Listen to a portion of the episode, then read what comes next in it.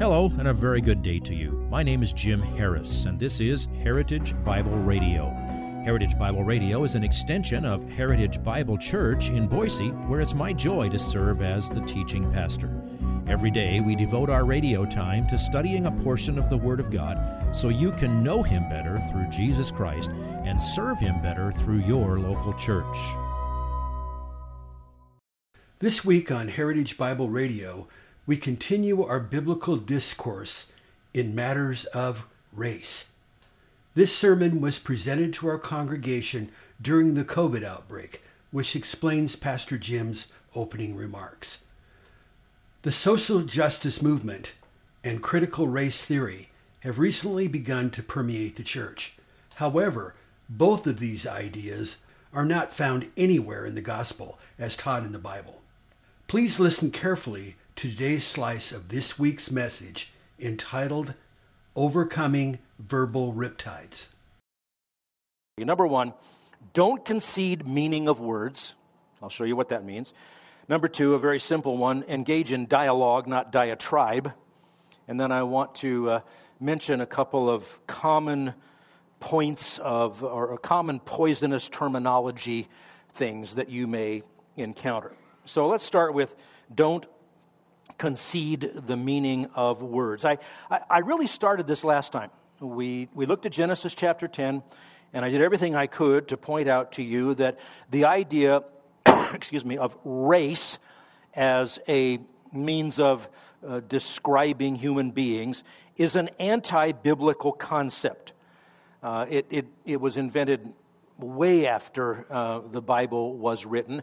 Uh, it, is, it was invented mainly by people who used it in the sense of wanting to promote the favored race or races over the unfavored races. People like Charles Darwin, uh, Margaret Sanger, the, the founder of Planned Parenthood, um, very much into eugenics and, and, a, and a totally ungodly view of mankind. Now, that said, the Bible does make distinctions between people. There are very good biblical words, and the Bible distinguishes between nations. Bible recognizes there are nations which are people associated together under a common government and within defined geographical boundaries. That's a nation. Now, people within a nation can be very diverse.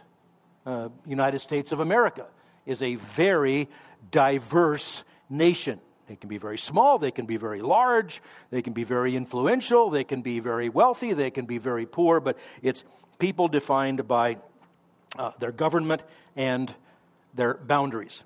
The Bible also uses the term tribes. Now, we're not big on that here in, uh, in our part of the country. If we think of tribes here, we're usually thinking of, of uh, Native Americans, and uh, there are issues of um, some rather sad history in uh, the treatment of such people here, but it is a biblical concept. A tribe is a subset of nations uh, in which people may be more closely related biologically than within the tribe than they are with the whole nation. Uh, the, the strongest example you would be aware of would be the 12 tribes of Israel.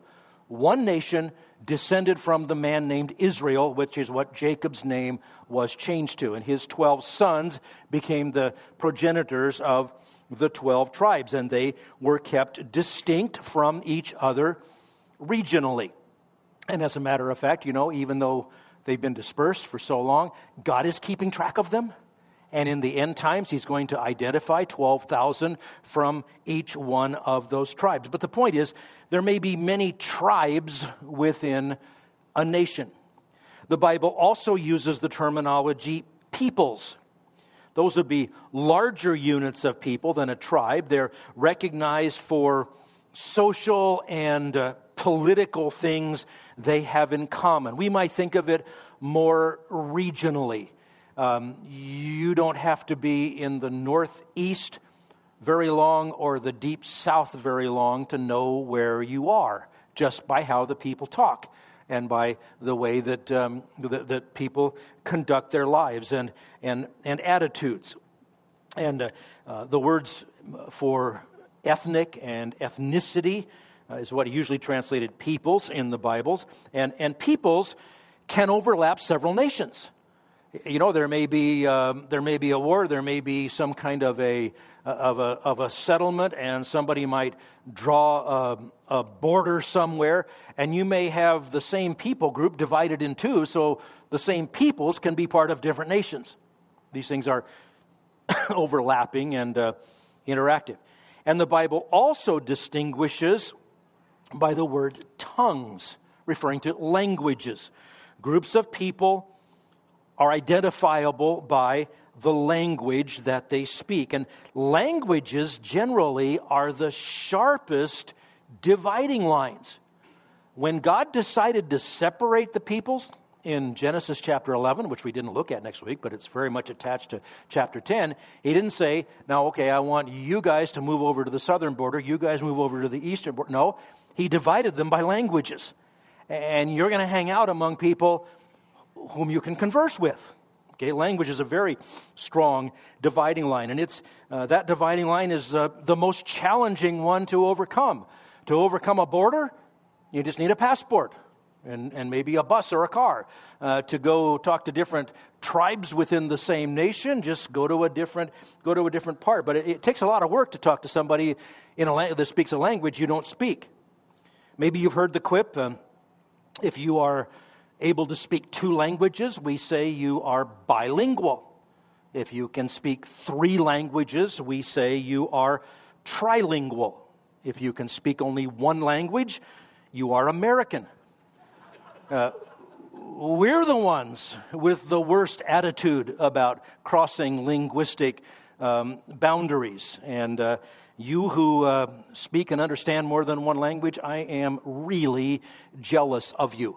Um, I, I know just enough in a couple of languages, Russian being the one now, to be a little bit charming, sometimes entertaining, and sometimes really embarrassing. Those are hard barriers to overcome.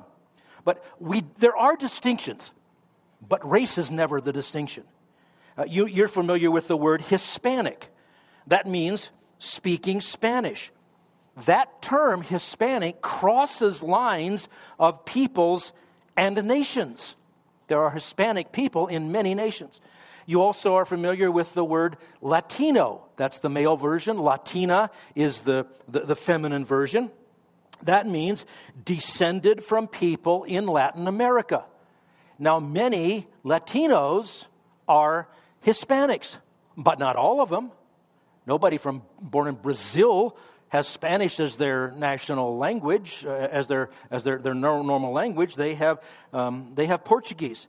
So uh, Latino crosses lines of peoples and nations. You, you get the idea?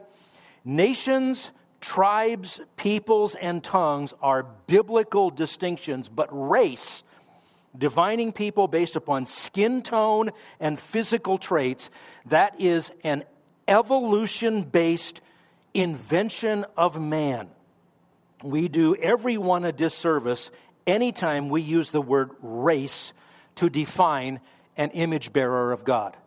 There are no distinctions among the image bearers of God by skin tone or uh, physical features. And no so called race, even if somebody uses it in a, uh, in, intending it in an innocent way, no so called race is superior or inferior. And anytime we act otherwise, that is sin. Now, this term social justice is now being used in the realm of discussing racism, the sin of uh, treating people differently based upon their physical characteristics.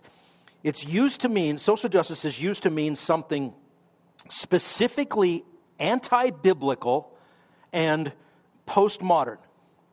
Now, take the word, take the expression social justice. Those are perfectly good words. I have never met a person who claims to oppose justice. In this world, if we're going to practice justice, it has to be in a societal setting. That's the only place it can be. So, um, I don't know any person who is opposed to justice in a social setting.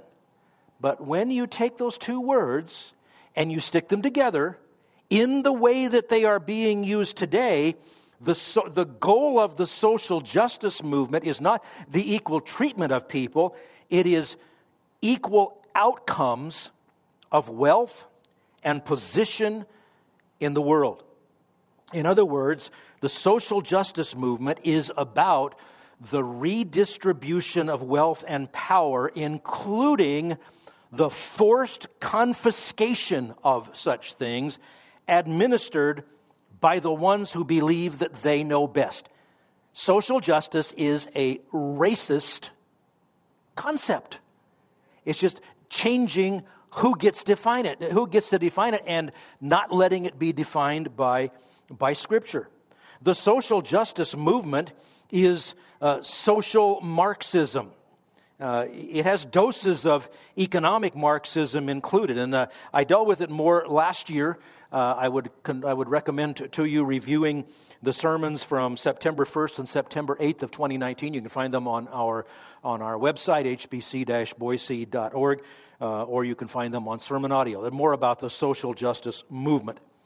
You see, when, when you take a good, solid, biblical word like justice, it stands alone.